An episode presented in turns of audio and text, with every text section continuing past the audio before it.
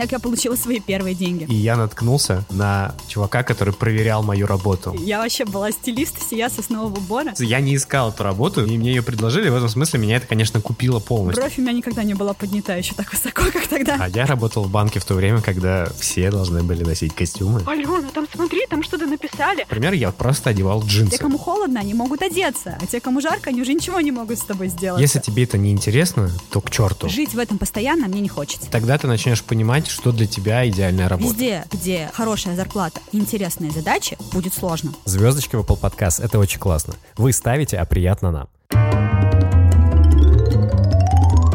Всем привет! Вы слушаете подкаст «Хотели как лучше». Меня зовут Алена Шестопалова. Меня зовут Макс Радомский, и наш подкаст о том, что и как делать нашу жизнь лучше. Сегодня мы решили поговорить про работу, потому что невозможно не замечать ее в своей жизни каждый день, 9 часов, а то больше. Ну, плюс-минус 9 часов ты тратишь на то, что решаешь какие-то рабочие задачи за деньги. Не сразу понятно, что именно ты хочешь от работы, и очень многие в наши дни недовольны своей работой, но при этом продолжают работать. Каждый ставит какие-то свои цели, когда идет на работу. Кому-то важна только зарплата, кто-то хочет самореализоваться, кто-то хочет творческих задач, кто-то хочет сложных задач, кто-то хочет быть руководителем, а кто-то хочет, чтобы вообще просто его не трогали, и просто он отработал где-то вот в своем маленьком участочке, ему за это заплатили деньги. Но очень важно, наверное, разобраться, что важно для тебя, и понять, как организовать свою рабочую жизнь так, чтобы чувствовать себя реализованным, довольным, счастливым. Вот об этом мы сегодня попробуем поговорить, в этом попробуем разобраться.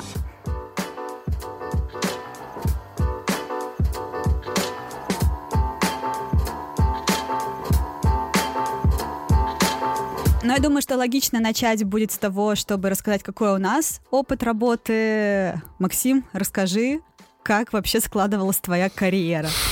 Слушай, мой опыт работы заключался в том, что на последнем курсе э, университета я э, попал в целевую группу Сбербанка. Мне все объясняли, что это очень хороший шанс для того, чтобы сразу после университета попасть э, на какую-то должность в компанию. Я всем поверил и пошел в эту группу. Однако сразу после университета я не мог найти место, и поэтому я устроился сначала работать э, ресторанным критиком на restoclub.ru интересный опыт, но очень бедный опыт, потому что мне платили очень мало. И буквально через пару месяцев, где-то к ноябрю, я устроился в банк э, на кредитного а, аналитика, это назывался кредитный инспектор, в средний и крупный бизнес. И там я проработал два с половиной года, после чего я оттуда ушел для того, чтобы учиться. Я проучился год, потом проработал как э, research assistant в Европейском университете. И сейчас я снова учусь. Вот такая у меня карьерная история. А я, когда об этом задумалась, я вспомнила вообще свою самую-самую первую работу. Первые в своей жизни деньги я получила за то, что я перевела лист А4 текста на немецком языке на русский. И это был вообще, мне кажется, класс восьмой. Мне просто моя учительница по немецкому сказала, слушай, меня попросили перевести, а у меня нет времени. Типа, на, давай, даю тебе такую маленькую халтурку. Про слово фриланс тогда еще никто не знал, но вот. Так я получила свои первые деньги. Не, ну если говорить про самую первую работу, моя первая работа была консультант по фототехнике. Это было очень круто. Такой это ж крутой опыт. Почему ты про него не рассказываешь? Я был в десятом классе, и я копил на фотоаппарат. Это прям как в песне про мопед. Я копил на Вот.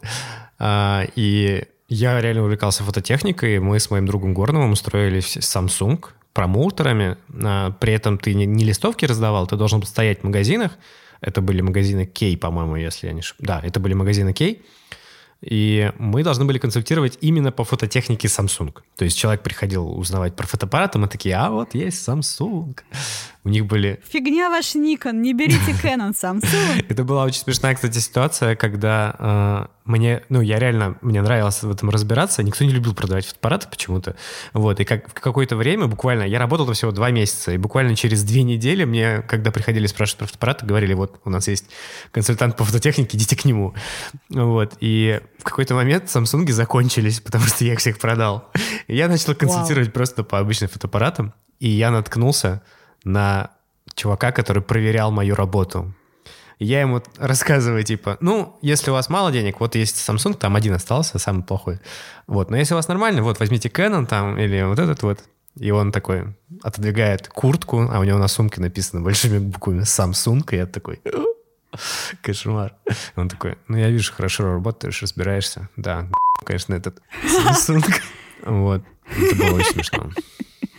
Забавно. А у меня еще тоже был опыт работы в школе. Подруга нашей семьи, она держит э, небольшие отделы, где продается одежда в Сосновом Бору. И я там тоже на летних каникулах, а потом еще даже как-то под Новый год я на выходные работала, потому что я хотела заработать деньги на новогодние подарки. Ну, я продавала одежду довольно относительно недорогую, но я относилась к этому, как будто я серьезный консультант в каком-то, как минимум, Гуччи. Ко мне приходили такие бабулечки милые, такие, боже, одуванчики, а я им собирала потрясающие луки. Я вообще была стилист сия соснового бора, но ко мне даже одна бабулечка пришла, я ей помогала подобрать какой-то наряд на ее юбилей, и она потом пришла в магазин и сказала мне, ой, спасибо тебе, доченька огромная, я такая красивая была, мне все сказали, что как я красиво одета, спасибо тебе огромное, я к тебе, типа, пришлю еще дочку, чтобы ты ее тоже одела. И я помню, тоже довольно сильно кайфовала с этой работы. Может, мне вообще задуматься о карьере персонального стилиста? Что? Ну,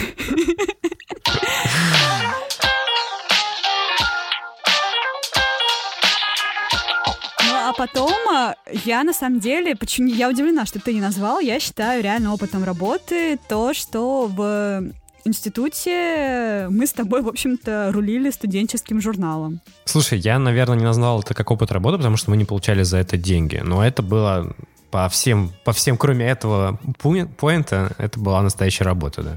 Слушай, это забавно. Мне почему-то кажется, что если спросить людей, э, что можно считать работой, как бы большая часть скажет, что работа это тоже за что ты получаешь деньги, по этому параметру, конечно, вот это управление журналом его нельзя считать работой, но относилась я к этому, как будто мне серьезно платят вот абсолютно какие-то очень большие деньги, потому что мы в этим прям болели, это занимало огромное количество времени, и как-то я к этому супер серьезно тогда относилась. Это было очень классное время, когда мы были полностью поглощены э, задачами, которые нам дают, и мы э, имели практически полную свободу в методах их решения.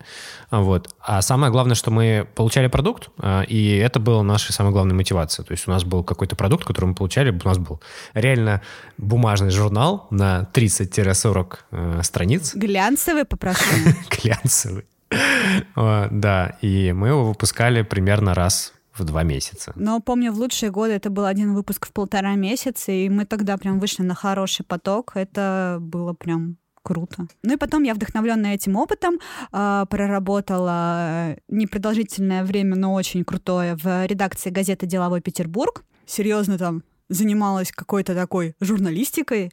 И в какой-то момент перегорев к этому, я перешла на ту работу, на которой я работаю сейчас. Сейчас я занимаюсь финансами в логистической компании, и на этом месте работы я работаю уже пятый год. Мы записываем подкаст в воскресенье, и буквально завтра у меня реально пять лет работы в компании. Угу. Слушай, а вот ты сказала, почти перегорев, что ты имеешь в виду под этим? А, я просто поняла, что вот э, тот ритм, в котором я жила, когда я работала в газете, э, это не тот ритм, в котором я, в принципе, хочу жить. То есть я не понимала, куда, как я буду развиваться, куда я буду двигаться. Я сама себе сформулировала тогда эту задачу как... Наверное, стоит начать вообще, почему я там оказалась. Я не могла никак найти работу после института, и для меня это было mm. просто очень тяжелое психологическое время, потому что я вышла такая классная с двумя красными дипломами, и я как бы ожидала, что меня сейчас будут рвать во все стороны работодатели и просто закидывать меня э, такими заманчивыми предложениями, а нифига, люди отказывались, причем кто-то в открытую говорил, слушай, нам типа не нужен э, модный классный выпускник, э, нам или нужен человек с опытом, кто-то говорил в открытую, что ты для нас какая-то супер переквалифицированная, хотя к какой квалификации может идти речь у выпускника института. И как бы я ходила с одного места работы на другое. Была вообще одна моя любимая история про то, как я пошла в какую-то супер странную контору, и э, я прошла собеседование просто блестяще, с успехом. И потом выяснила, что, оказывается, на место, которое, на которое меня нанимали, еще было три кандидата, три девочки, и нам устроили какой-то реалити-шоу. Там, видимо, был какой-то очень такой креативный начальник. Он устроил э, такой мини-реалити-шоу из трех кандидаток, э, где мы в течение двух дней дней э, или трех, ну, типа два-три дня мы начинали работать, э, нас э, прикрепили к специалистам, которые уже работают. Мы, причем эта компания, она занимается какой-то вообще фигней, если честно. Ну, в смысле, работа была какая-то не самая интересная. Надо было быть менеджером объектов коммерческой недвижимости. Э, эта работа заключалась в том, что ты являешься менеджером коммерческой недвижимости. Ты, ты должен был следить за тем, чтобы вот на этих объектах, которые сданы под салоны красоты, какие-то маленькие магазинчики, как правило, это были какие-то вот просто небольшие помещения на первых этажах домов, должен был следить, чтобы там была оплачена коммуналка, чтобы аренда, арендаторы вовремя платили деньги. Ну, короче, вот чисто такая вот обслуживающая работа, но на нее проводили вот собеседование, как будто реально искали нового директора Google. А, мы какие-то выполняли творческие задания, что-то там еще делали. Ну и в итоге, как бы по окончании этой практики меня вызывает э, вот этот руководитель и говорит, знаешь, Алена, скажу откровенно, ты справилась с задачами лучше всех. Но знаешь, ты по знаку зодиака рыбы, а мы верим в астрологию, и э, ну, просто тебе будет сложно интегрироваться в наш коллектив из-за твоего знака зодиака. Мне кажется, я даже не я, особо... Я надеюсь, что ты не дослушала и просто вышла. Не, ну мне кажется, что бровь у меня никогда не была поднята еще так высоко, как тогда. Но это забавный кейс. Я потом его рассказывала девчонкам из HR-департамента в моей сейчас компании. Просто ржали в покатуху. Это такая байка. Спасибо этому опыту за потрясающую историю.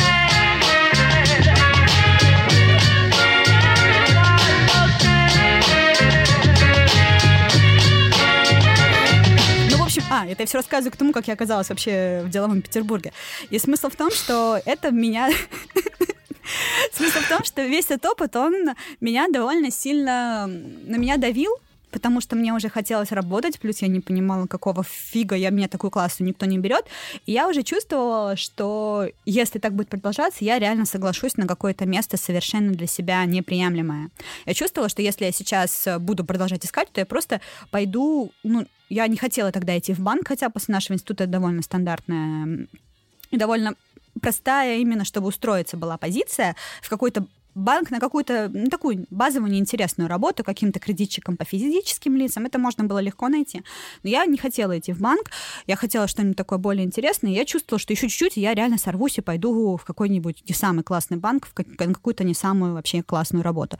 И для того, чтобы просто на себя, на себе не испытывать давление, я воспользовалась своими связями, которыми мы немножечко обросли во время занятия студенческой изданием, и попросилась деловой Петербург. Меня сразу же, я, главное, просилась на практику, а меня что-то сразу взяли на работу.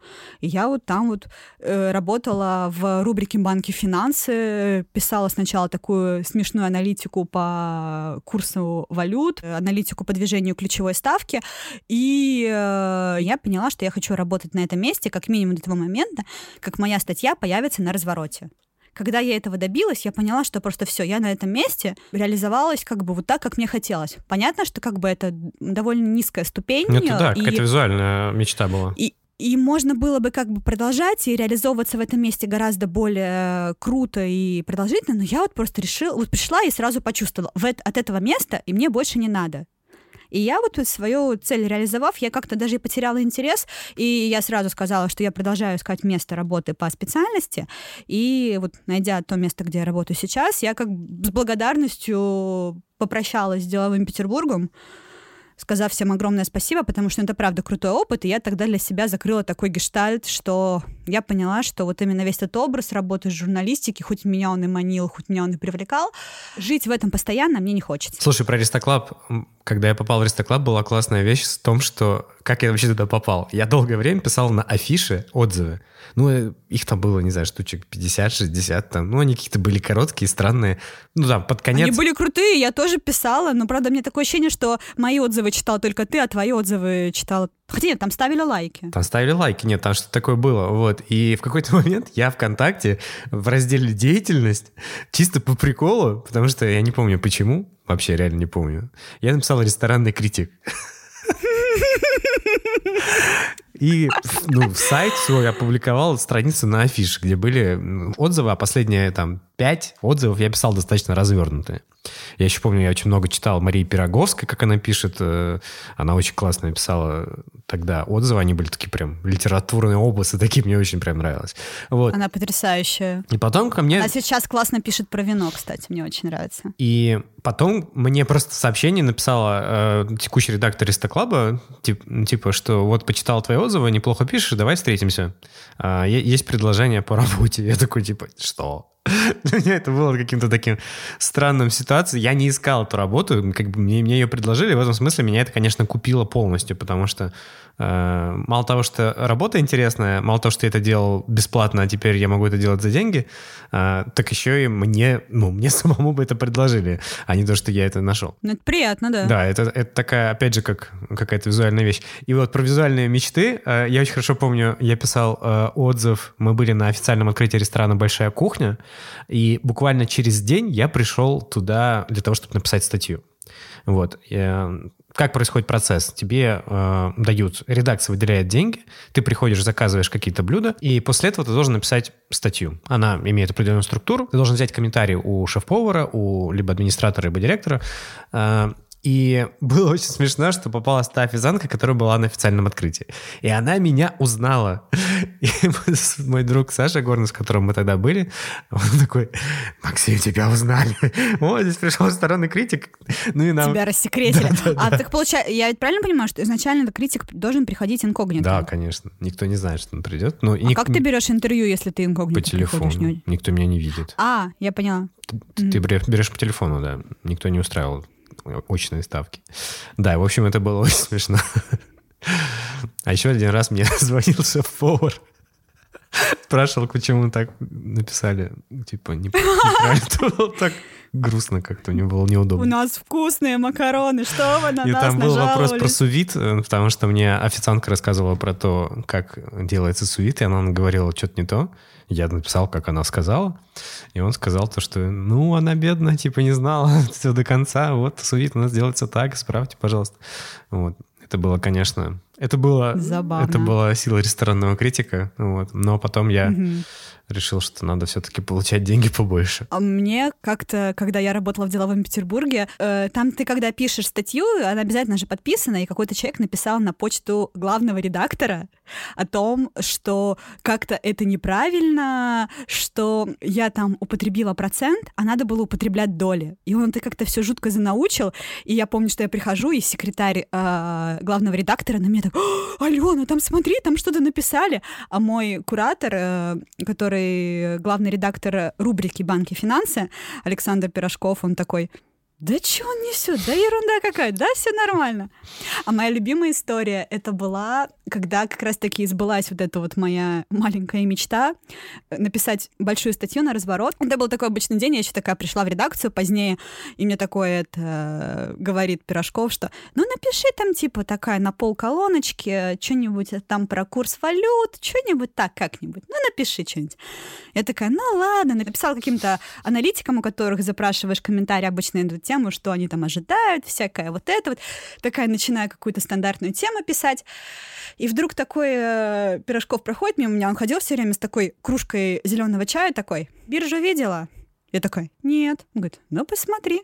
Я смотрю, открываю сайт биржи и вижу, что просто курс вообще обвалился просто нафиг. И потом это был именно тот день, в который начался вот этот вот обвал а, биржи, в которой э, просто дико вырос э, доллар и евро, когда они там достигали 100 рублей. Это был вот именно тот день, когда это все началось.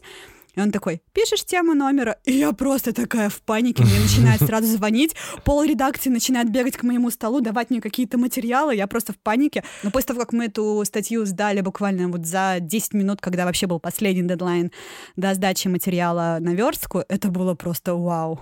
Но это было круто, это классный опыт. Но, возможно, в том числе тогда я поняла, что я так жить постоянно не хочу, что это как-то слишком волнительно, слишком нервно. Но безумно интересно, конечно, да.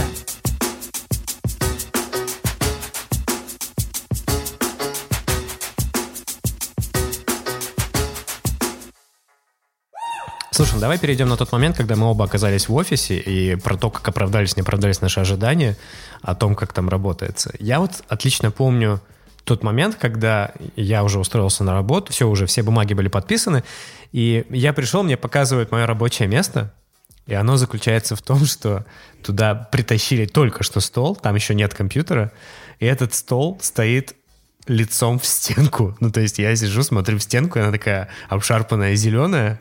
А, то есть ты ожидал банк, что какой-то небоскреб, стеклянные панорамные окна с видом на Манхэттен, а тут у тебя зеленая стена. Да, и самое главное, что у меня даже не было своего кресла, мне притащили кресло из переговорной, но оно было, правда, кожаное. А, не крутящееся, но такое комфортное. Вот. И я буквально еще месяца 4 или 5 сидел на этом месте, а а потом мы уже переезжали, и в какой-то момент в итоге мы переехали в офис, где были стеклянные стены, там а, open space, и э, были окна в пол, и, в общем, такой прям настоящий банк-банк-банк. Кстати, я не могу понять, почему во всех офисах э, крутящиеся кресла на колесиках. Это реально удобно людям? Потому что мне вот эти кресла жутко неудобны, если честно. Это сложный вопрос, я не знаю. Это вот такая для меня загадка. Кресло на работе это а очень я важно. с креслами устроила такую немножечко революцию. Я так и называла ее кресельная революция. В какой-то момент я просто вынесла мозг э, руководителю нашего офиса с тем, что наши кресла ужасные, от них болит спина, и вообще мы сидим, работаем по 9 часов, а то и больше, по 10, сидим на этих креслах, и давайте сделаем удобный. Но я не в смысле то, что как-то это прям приходила и орала, жаловалась, я просто ныла, говорила, что ну давайте посмотрим что-нибудь хорошее, пожалуйста. И в конце концов в нашем офисе заказали классные, прикольные кресла, и это прям было круто. И сейчас у нас тоже в нашем офисе кресла хорошие. А вот ты сказал, что а ты сказал, что тебя перевели в open space. Э, как тебе вообще работается в open space? Потому что мне кажется, всех людей можно поделить на тех, кто любит и не любит open space. Слушай, ну я точно чувствовал себя по-другому. Я вот сейчас не могу сказать, что мне как-то было некомфортно, потому что я, в принципе, нормально делал свою работу. Мне не нужно было там какое-то уединение или еще что-то такое. Но единственное, что когда у нас был не open space, и у нас сидело три человека в кабинете, и четвертая была начальница всего отдела, э, у нас была очень веселая атмосфера. И то есть мы, мы реально ну, какие-то моменты отвлекались, шутили, угорали. Очень, прям вообще супер смешно. И, а когда перевелись в open space, все стеснялись этого. И у нас, mm-hmm. у нас пропала вот эта атмосфера такого фана, Э, на работе. И вот это вот было, наверное, проблема. И она, кстати говоря, так и не восстановилась, эта атмосфера.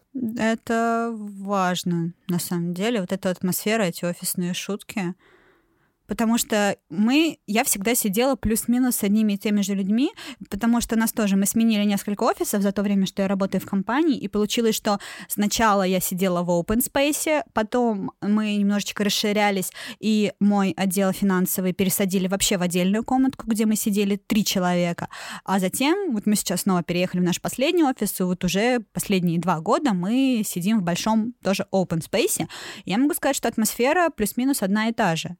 Но все равно open space это всегда э, как площадка для каких-то проблем и площадка для каких-то триггеров, потому что вот есть, не знаю, мне кажется, в каждом офисе есть вот эти вот войны за проветривание. Это какие-то оконные войны, потому что люди делятся на тех, кто кому жарко, кому душно, и на тех, кому холодно и дует.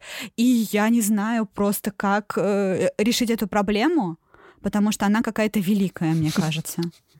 Нужна ветровая рассадка. Нужно у всех проводить исследования, как ты относишься к свежему воздуху и рассаживать по вглубь офиса, ближе к окнам и так далее. А я придумала целый стартап. У меня есть такая идея про какую-то компанию, которая будет приходить и решать вопрос оптимального микроклимата в помещении. Потому что, как правило, кондиционеры не работают, и э, кислорода не хватает, проветривается все фигово, или людей слишком много для той площади, на которой они сидят. И из-за этого как-то мне прям хочется, чтобы был какой-то специалист, который мог прийти на основании точные науки, там, соотношение кислорода и углекислого газа или оптимальной температуры вычислил все-таки какой-то правильный режим? Не знаю, у нас в последнем офисе была ну, очень хорошая температура, было централизованное э, кондиционирование, и я так понимаю, что это очень сильно зависит от офисного здания, и если удается общаться с офисным зданием, то, видимо, все работает хорошо. Но еще в этой теме я всегда чувствую такой немножечко геноцид любителей холода, потому что всегда, если сидят люди, и трем из них жарко, одному холодно, и он скажет, закройте окно, будет закрыто окно. Вот просто мне интересно, те, кто нас слушает, напишите, пожалуйста, в комментарии, как у вас в офисе, потому что весь мой опыт сводится к тому, что всегда в итоге проигрывают те, кому жарко, хотя это супер нелогично. Те, кому холодно, они могут одеться, а те, кому жарко, они уже ничего не могут с тобой сделаться. И это прям настолько наболевшее, это так грустно, что... Пледы на работе, либо, либо лампы грелки. Шутки шутками, но это может плюс ко всему привести к суперсерьезным конфликтам, и люди на полном серьезе ругаются, и как бы если тебе постоянно или супер жарко и не хватает кислорода до такой степени, что у тебя болит голова, или если тебе, наоборот, супер холодно, и ты просто не можешь вообще сконцентрироваться, думаешь только над тем, что тебе холодно, это может, мне кажется, в перспективе даже привести к тому, что ты будешь отказываться от своей работы. Но потому что если ты не можешь как-то на физическом уровне себя нормально чувствовать, ты не сможешь просто нормально выполнять свою работу. И как-то это вопрос гораздо серьезнее, чем он кажется на первый взгляд. Слушай, ну офис это всегда какой-то момент договоренности о том, что все ведут себя как-то определенным образом. И в этом смысле офис, наверное, с одной стороны, это хорошо, потому что он тебя дисциплинирует, он помогает тебе в каком-то смысле помогает, в каком-то отвлекает концентрироваться на работе, именно на работе. Про договориться это супер важно, потому что э, есть в очень многих офисах прекрасное правило, например, не приносить на офисную кухню рыбу или стоит запрет на доширак. У нас было пару случаев, когда кто-то принимал решение приготовить себе доширак прямо на рабочем месте, и это просто сразу по всему офису был вопль, или какой-то оптимальный уровень шума. Вот этот вот момент договоренности, он действительно супер важный, и я считаю, что здесь э, довольно высокая роль именно того, как руководитель как-то обозначит эти правила, потому что если людям э, дать волю делать это самостоятельно, то зачастую как-то кто-то, кто более наглый, позволяет себе чуть больше, а другие это терпят, но это не круто. Но за что я люблю офис, это за какие-то классные офисные традиции. Это, например, у нас э, э, есть такая штука, как сладкая пятница, когда у нас появляются какие-то конфеточки, вафельки. Кстати, большинство каких-то приятных офисных традиций почему-то связаны с едой. Я не знаю почему. У нас э, традиция фруктов, когда раз в неделю к нам приводят свежие фрукты, мы все их едим. Лично вот у нашего уголочка, у нас в офисе это называют ромашка, потому что столы расположены так, как цветочек, поэтому вот у нас несколько столов, которые друг с другом объединены, называют в офисе ромашкой. У нас в Ромашке есть еще традиция пятничной колонки, как мы ее называем. Мне мои дорогие любимые друзья подарили крутую портативную колонку, и сейчас она у меня живет в офисе, потому что мы по пятницам включаем с нее музыку и принцип такой, что до 16 часов мы слушаем просто какую-то приятную музыку, какую-нибудь такую не сильно отвлекающую, а после четырех мы включаем какой-нибудь самые упоротые, самые дикие, самые смешные треки, которые мы умудрились найти за неделю. Но это тоже как-то настраивает себя на выходные, как-то более веселую, расслабленную атмосферу делает. Это прикольно.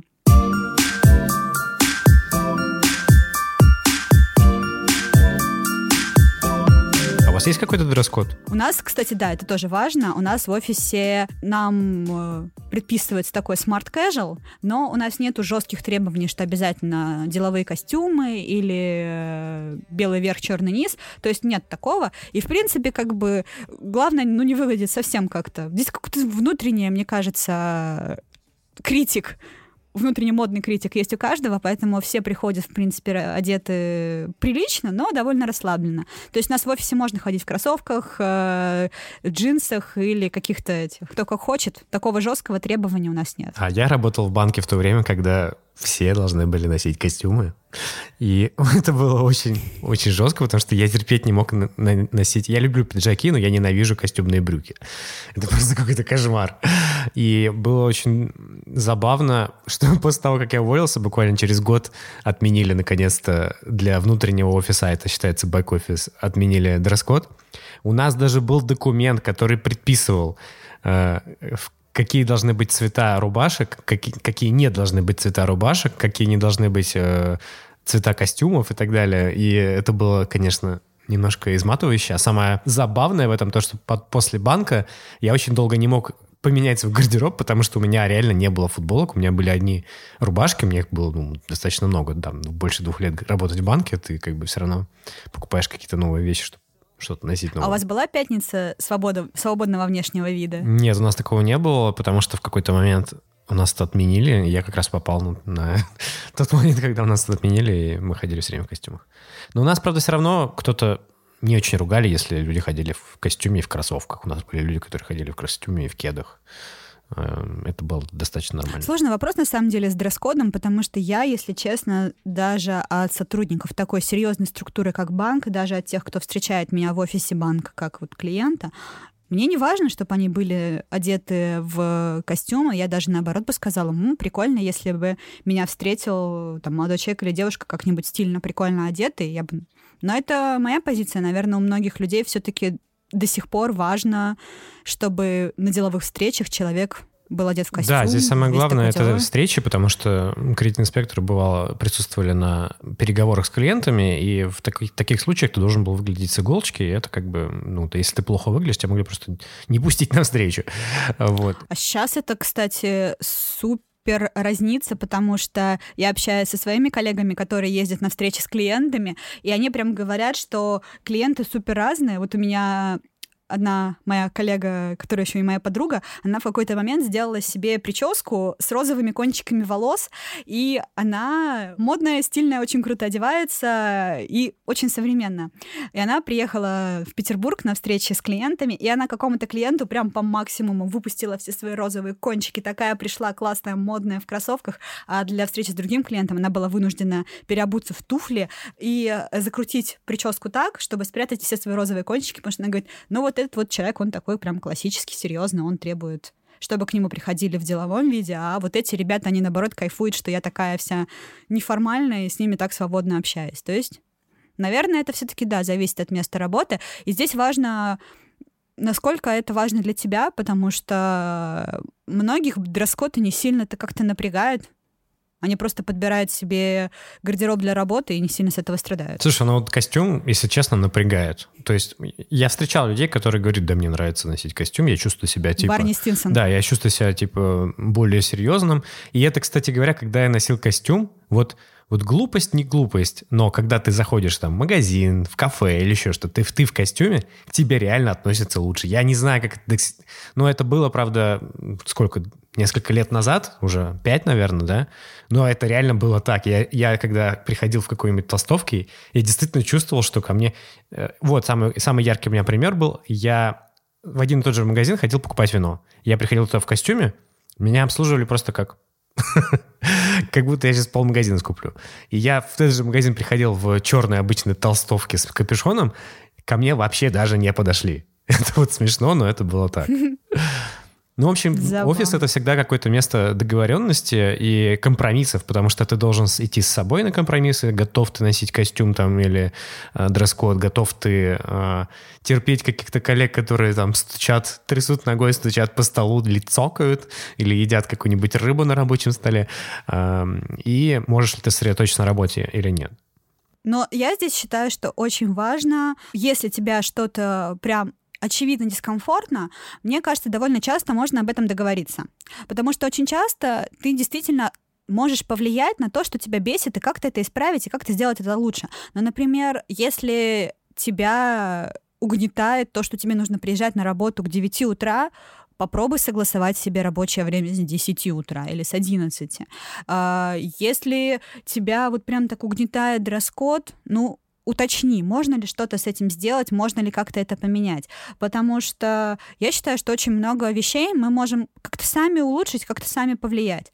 Большая часть того, что я сейчас э, люблю в своем офисе, это то, что мы сделали сами своими руками, какие-то вот эти милые традиции, хотя бы просто с утра принести э, своим коллегам круассанов к утреннему кофе, или как-то вести какие-то вот эти вот те самые дурацкие милые традиции, это то, что улучшает твою жизнь э, рабочем месте, и мы можем на это сами повлиять. Ну, например, вот мы с моими девчонками, с группой, в которой мы работаем, э, сами купили себе такую инстаграмную доску для того, чтобы на ней выкладывать буквами какие-то надписи, у нас там ежедневно, ну как ежедневно, когда никому не лень, обновляется курс валют, и мы там пишем какие-то забавные мотивирующие фразы, которые тоже... Это лишний повод улыбнуться, это как-то поднимает настроение. Из всего этого складывается офисная культура. Вот я считаю классно работать в том офисе, в котором э, качественная офисная культура, проработанная. Она будет хорошей, только если ее на ней действительно работать. Ну да, если людям не наплевать на то, где и как они проводят э, свое рабочее время, которое занимает большую часть их жизни на самом-то деле,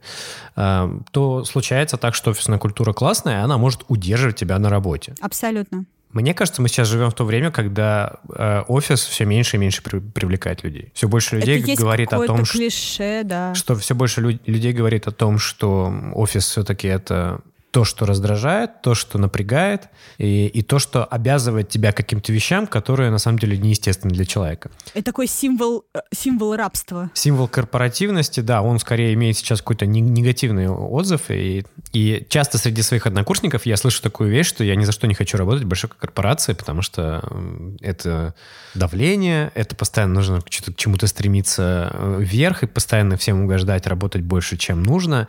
А, и так далее. Кстати, на Инкраша а, вышла статья на тему того, что в Америке провели опрос, это был национальный опрос, и работники считают, что удаленная работа, она помогает им делать их задачи эффективнее. Это очень, на мой взгляд, спорная статистика, потому что здесь, на мой взгляд, смешалось много факторов. С одной стороны, романтизация фриланса, потому что это у нас а, такая свобода, независимость и мобильность, и подвижность — это сейчас, ну, серьезно, очень большая ценность для нашего поколения, которая вот прям, ну, очень активно презентуется в социальных сетях, и это такой образ крутого современного человека, который свободен и не вынужден проводить свое время где-то в обозначенном для него месте. С другой стороны, я вот то, что про себя однозначно могу говорить, для меня работа удаленно. У нас в компании, и мне кажется, сейчас в большинстве компаний каким-то образом реализована возможность удаленной работы,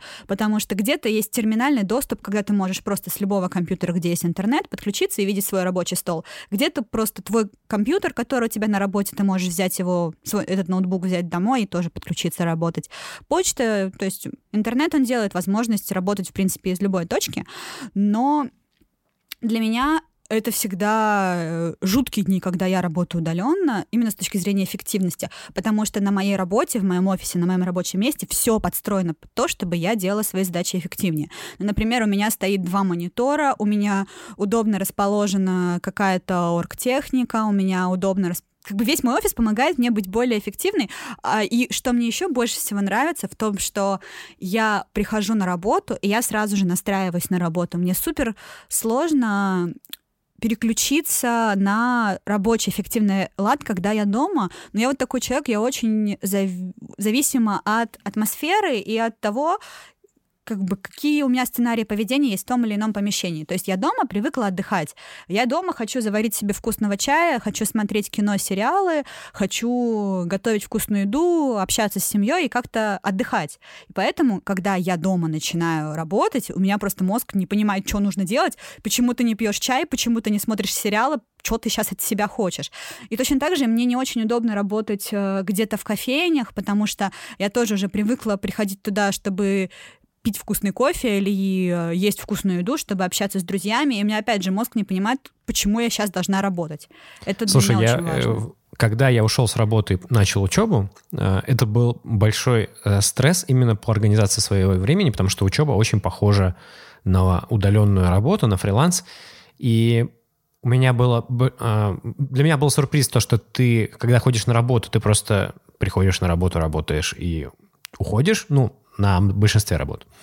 А на учебе ты поучился, и потом у тебя есть какое-то большое домашнее задание. У меня были гигантские домашние задания, где нужно было огромное количество времени проводить и ну, находить возможность организовать себя. И у меня была такая ситуация, что я прихожу домой, я привык здесь отдыхать, смотреть кино, общаться с э, Аней, э, а мне нужно было сидеть и работать, читать, смотреть, э, решать и, и так далее.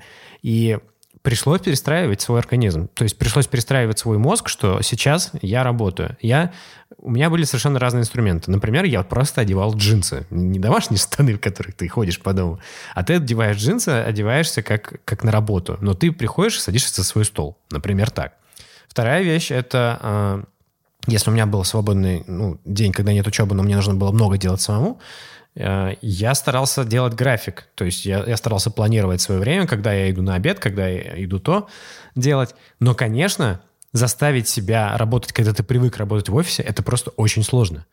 Но это не значит, что это э, плохой вариант, это и что у всех так, так я не согласна, получится. очень э, высокой внутренней организации. Именно поэтому мне и вот кажется настолько э, странная вот эта вот статистика про то, что, знаешь, может быть, люди считают, что они будут более эффективны при удаленной работе, но, на мой взгляд, это серьезный навык, который нужно прокачивать и который очень э, сложно приобрести, вот именно это умение себя организовать. Лично для меня любой фриланс, любая удаленная работа, она э, как раз-таки супер сложна в том, что она будет стремиться занимать все время твоей жизни. Если ты приходишь в офис, и ты понимаешь, что да, вот у тебя вот эти номинальные часы с 9 до 18, ты будешь стараться все свои рабочие задачи в это время поместить. Если же ты работаешь свободным графиком, если ты работаешь удаленно, то у тебя нету вот этого четкого графика. Или же ты создашь его для себя искусственно, или же это будет стремиться просто занять все твое время, и ты будешь просто работать ночами, работать утром, работать днем и вообще никогда не отдыхать. Слушай, тут есть два момента. Первое, это ты правильно сказала, если ты создаешь это искусственно, э, это вполне себе может стать эффективным, если в этом есть твоя рутина. То есть, казалось бы, люди уходят э, на удаленку или фриланс, хотя это вообще очень разные вещи по характеру именно работы. Но все равно она должна создаваться, эта рутина, для того, чтобы ты был достаточно эффективным. И вторая вещь, это очень сильно зависит от того, как ты относишься к своей работе.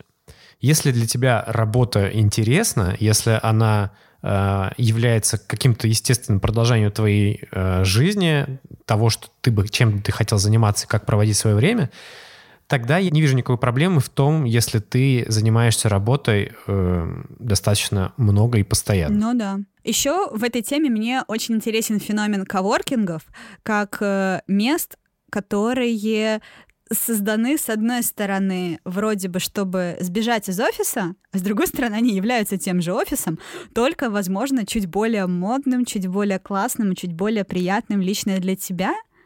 И как бы тоже получается, что люди очень часто бегут из офиса, и тем не менее они все равно стремятся к какому-то объединению.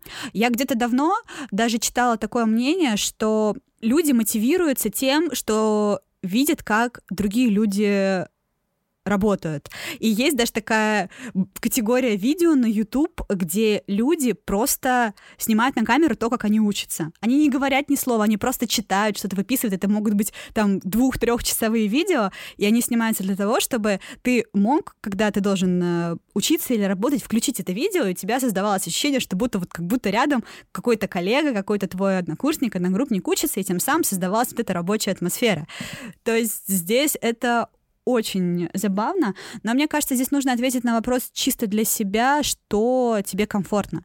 Потому что если все-таки действительно ты не можешь сконцентрироваться, когда вокруг шум, тебя как-то постоянно то задувает, или тебе не хватает кислорода, или тебе вообще не нравятся люди, которые сидят вокруг тебя, возможно, действительно уйти на удаленку это будет хорошим решением. Здорово в любом случае, что сейчас э, прогресс э, технический дает нам такие возможности. Я думаю, что сейчас все больше и больше работодателей стремятся к тому, чтобы устроить удаленную работу, потому что это выгодно, и Последние все равно исследования показывают то, что многие работники, если им интересна работа, они более качественно и быстрее эффективнее справляются с своими задачами. Вот, э, Городская школа бизнеса опубликовала исследование о том, что как минимум на 4,4% более эффективно люди, которые работают а, на удаленке. Это, ну, звучит немножко controversial, то есть ты в голове думаешь, что как бы один тебе сложно собраться и так далее, а получается, что наоборот. Мне все-таки кажется, что, знаешь, будущее за мобильностью. И э, на мой взгляд, работодатели будущего, они будут давать э, своим сотрудникам выбор. Потому что все равно есть какие-то сложные проектные задачи, которые без физического контакта будет сложно решить. Э, мы не сможем как-то полностью выпилить э, вот эту вот необходимость общения с глазу на глаз. Иначе просто это все будет терять смысл. И плюс удаленная работа и выведение сотрудников из офиса, оно сразу же э, повышает очень здорово нагрузку в плане организации корпоративной культуры. Так что мне кажется, что работодатель будущего — это тот работодатель, который создает тебе возможность разные задачи выполнять в разном режиме. То есть он даст возможность организации каких-то переговорных, каких-то митинг-румов, э, э, где можно собраться, возможность прийти в офис и поработать в офисе, возможность сегодня остаться дома и поработать из дома. Вот я верю в то, что будущее за такое, за мобильностью и за вариативностью, где каждый сможет выбирать для себя комфортный режим работы, а не то, что всех обязательно выпилят на удаленку. Ну, если это будет дешевле, то, скорее всего, так и сделают. Ну, слушай, здесь на самом деле спорный вопрос, потому что это надо считать. С одной стороны, как бы, да, у тебя уменьшается сумма на аренду, с другой стороны, ты должен будешь все равно поддерживать всю вот эту вот инфраструктуру, которая организовывает рабочую э, удаленную среду. Ты должен э, всю IT-поддержку этой системы обеспечивать. Ну и плюс ко всему все равно останутся какие-то моменты, которые нельзя будет сделать удаленным еще очень долгое время.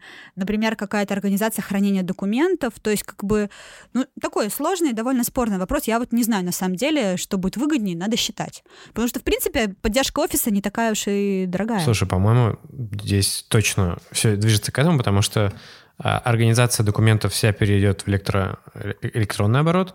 Есть стандартизованные решения, и они точно будут развиваться о том, как организовать твою офис полностью онлайн. Третья вещь, банально тебе не нужно поддерживать твои компьютеры, обновлять их и так далее, потому что люди сами покупают себе компьютеры, и, например, Тиньков нанимает людей со своими ноутбуками. Одновременно с тем, что есть вот такая тенденция, есть тенденция еще и организации каких-то офисов, например, те самые колл-центры в Индии, где специально создается, формируется офис для людей, и просто там рабочая сила дешевле, им там специально все организовывают. Если ты нанимаешь людей со своей техникой, то ты все равно должен каким-то образом это дело компенсировать и тоже все равно поддерживать эту среду, потому что... Ну, точно так же можно отдать это на аутсорс. Любом случае, в любом случае здорово, что у нас уже есть возможность удаленной работы, что ты можешь, знаю, уехать на Бали и оттуда программировать, или что, например, молодые мамы в декрете могут выполнять какие-то задачи тоже сидя дома. Это хороший вариант, и хороший вариант, что все еще сохраняются офисы, и каждый может выбрать э, что-то на свой вкус. Угу.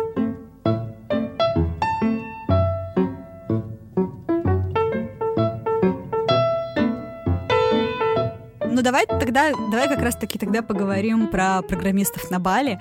А, что ты скажешь про дауншифтинг? Потому что я так понимаю, что ты у нас как раз таки тебя можно назвать дауншифтером. Слушай, ну с точки зрения того, что я э, отказался от определенного уровня э, жизни для того, чтобы перейти на какую-то другую ступень, да, наверное, это дауншифтинг, но вообще это не совсем правда, потому что я остался в той же сфере, я остался в сфере экономики. Но с точки зрения того, что я уменьшил свой уровень жизни, э, это точно будет дауншифтинг.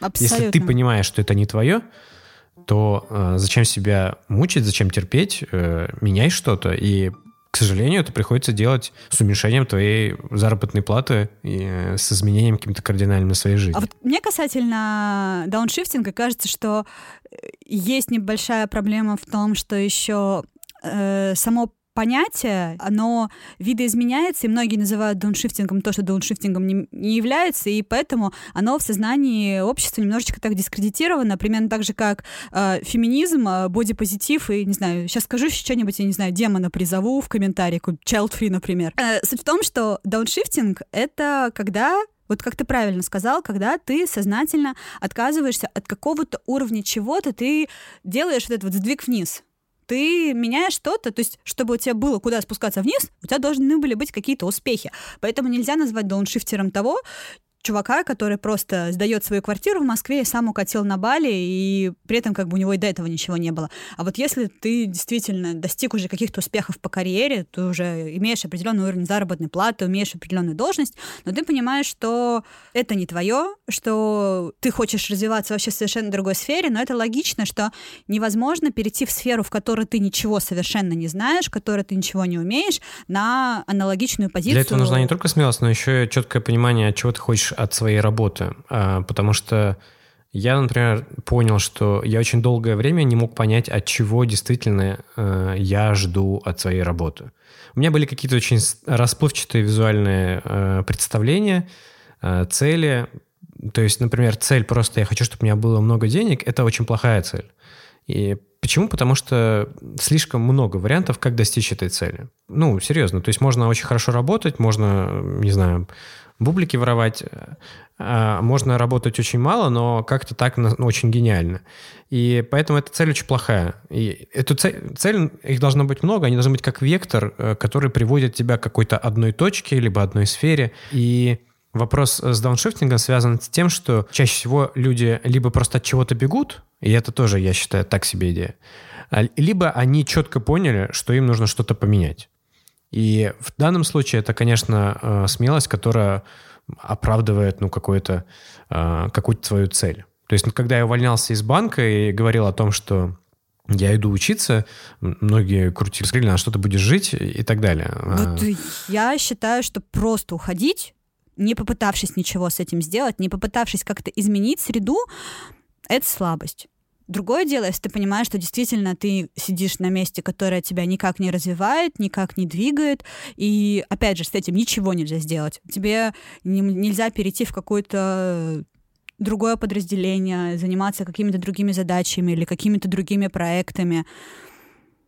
Но это безумно сложно, но вот да, уйти, принять решение бросить все и э, попытаться как-то наладить свою жизнь, это сильно и смело. Но с другой стороны, умение остаться и умение проработать проблемы и справиться с ними, это тоже. Это то, что как раз-таки тебя выводит на совершенно другой уровень. Умение справиться с какой-то плохой ситуацией на работе и вывести ее на хорошую. Это вообще, по-моему, супер крутое умение, которое очень ценно для тебя как для сотрудника. Как, кстати, родители отнеслись вот к твоим э, желаниям э, бросить работу и уйти учиться? Слушай, ну я имею привычку а, аргументировать и очень долго вводить какие-то свои решения к своим близким. То есть это никогда не бывает чем-то очень спонтанным. Я обычно долго об этом рассуждаю, прощупываю почву, узнаю мнение заранее и э, реально аргументирую, почему это хороший вариант. Поэтому в данном случае не было никакого сюрприза, и родители относились к этому нормально. Им не нравилась идея то, что не очень понятно, что дальше – но как и всем людям, которые более консервативны. Да, на работе здесь получается такая история о том, что ты либо терпишь, либо э, как бы прыгаешь и ищешь свое место. Вот мне кажется, есть такая... Очень многие люди, я думаю, что э, терпят свою работу. И вот хорошо это или плохо, это, мне кажется, не такой очевидный вопрос. Надо понимать, что ты терпишь. Если ты терпишь какую-то... Ну вот, например, я могу сказать, что наша сфера, сфера финансов, она суперцикличная, и она связана с регламентированными сроками сдачи отчетности. И, безусловно, каждый раз, как бы ты ни делал, что бы ты ни делал, наступает вот это вот время закрытия отчетного периода, которое, ну, ты действительно должен перетерпеть. Но мне кажется, это во многих э, компаниях, когда есть какая-то проектная работа, всегда есть более интенсивный период и более спокойный. И то есть, если ты понимаешь, что это какой-то краткосрочный период, то, наверное, ну да, здесь надо перетерпеть. Другой вопрос.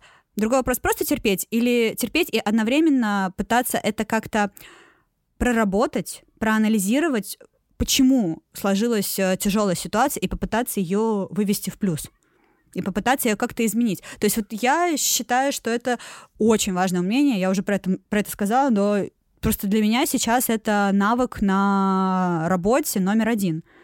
В том числе как-то как параметр для поиска людей к себе в команду, именно умение проанализировать и изменить э, какой-то хреновый бизнес-процесс. Всегда есть какая-то причина, почему это так.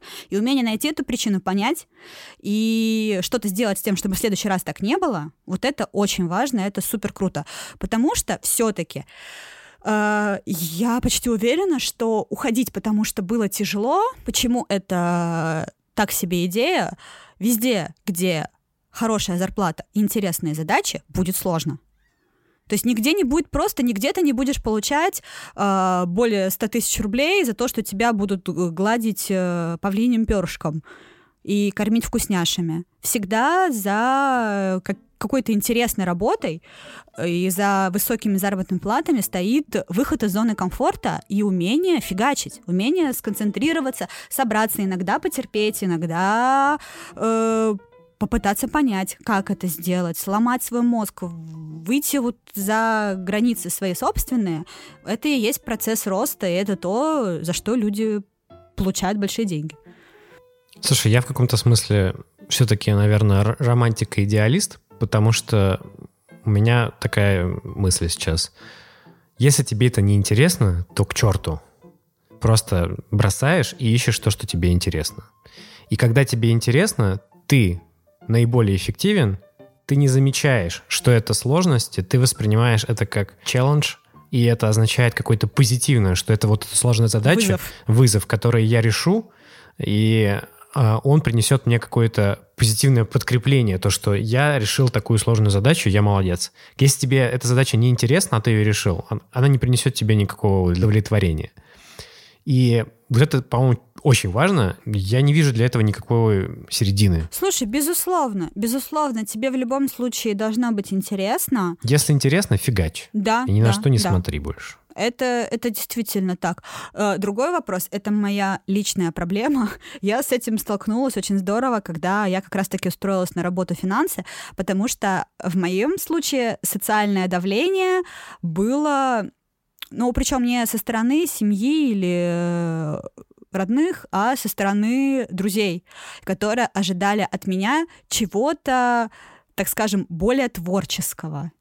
От меня ожидали, что я после своего опыта работы в журнале и вообще как бы всего вот такого, какая я есть, от меня ожидали, что я буду делать что-то такое, вот что считается более каким-то креативным, не знаю. И я тогда прям серьезно очень сильно из этого ну не то что расстраивалась, а я каждый раз закипала и пыталась объяснить, что ну, что такое творческое. Это не обязательно. Для меня это не обязательно работа каким-нибудь дизайнером, э, художником, каким-нибудь э, писателем или э, автором подкаста. Здравствуйте.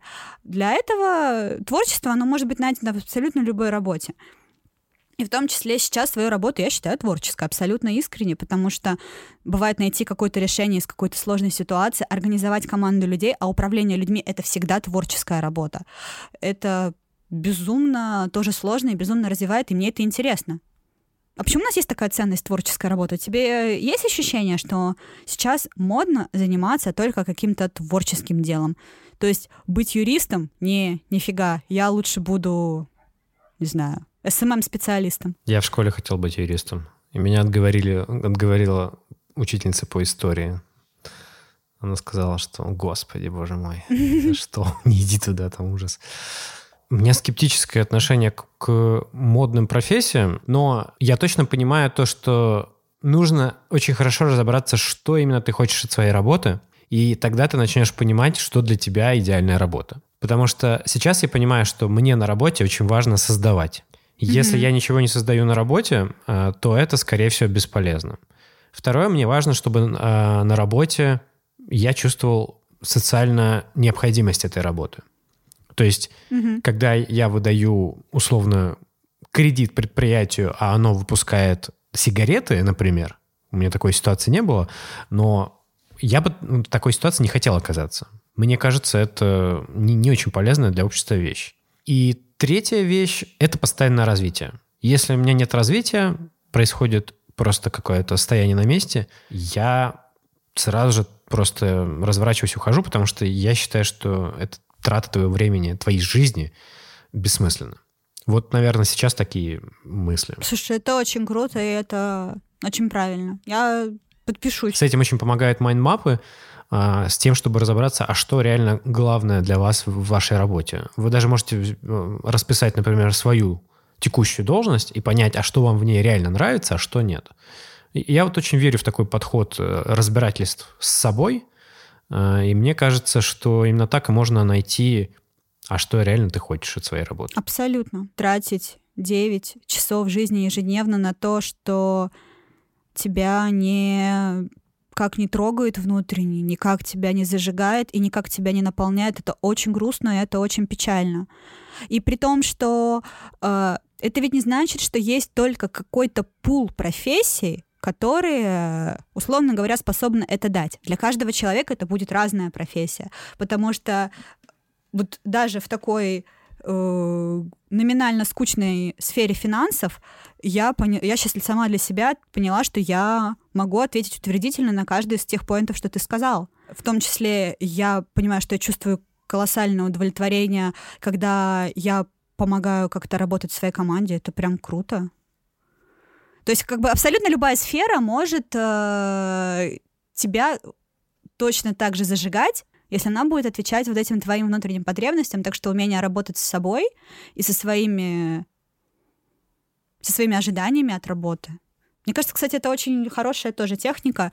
Если тебя не спрашивают об этом HR на твоей работе, спрашивать себя самого, а отвечает ли то, где я сейчас нахожусь, тому, что я от этого ожидал, когда я сюда шел. Очень хочется, чтобы время то самое с 9 до 18 не проходило впустую. Так что так что всем желаем найти работу, которая будет соответствовать вам, наполнять вас и делать вашу жизнь лучше.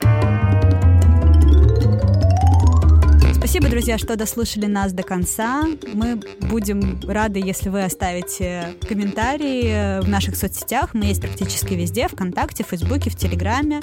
Пишите нам. И также пишите на нашу почту podcast.vnbssobaka.gmail.com Еще оставляйте отзывы в Apple Podcast, ставьте звездочки. Э, это нам очень помогает.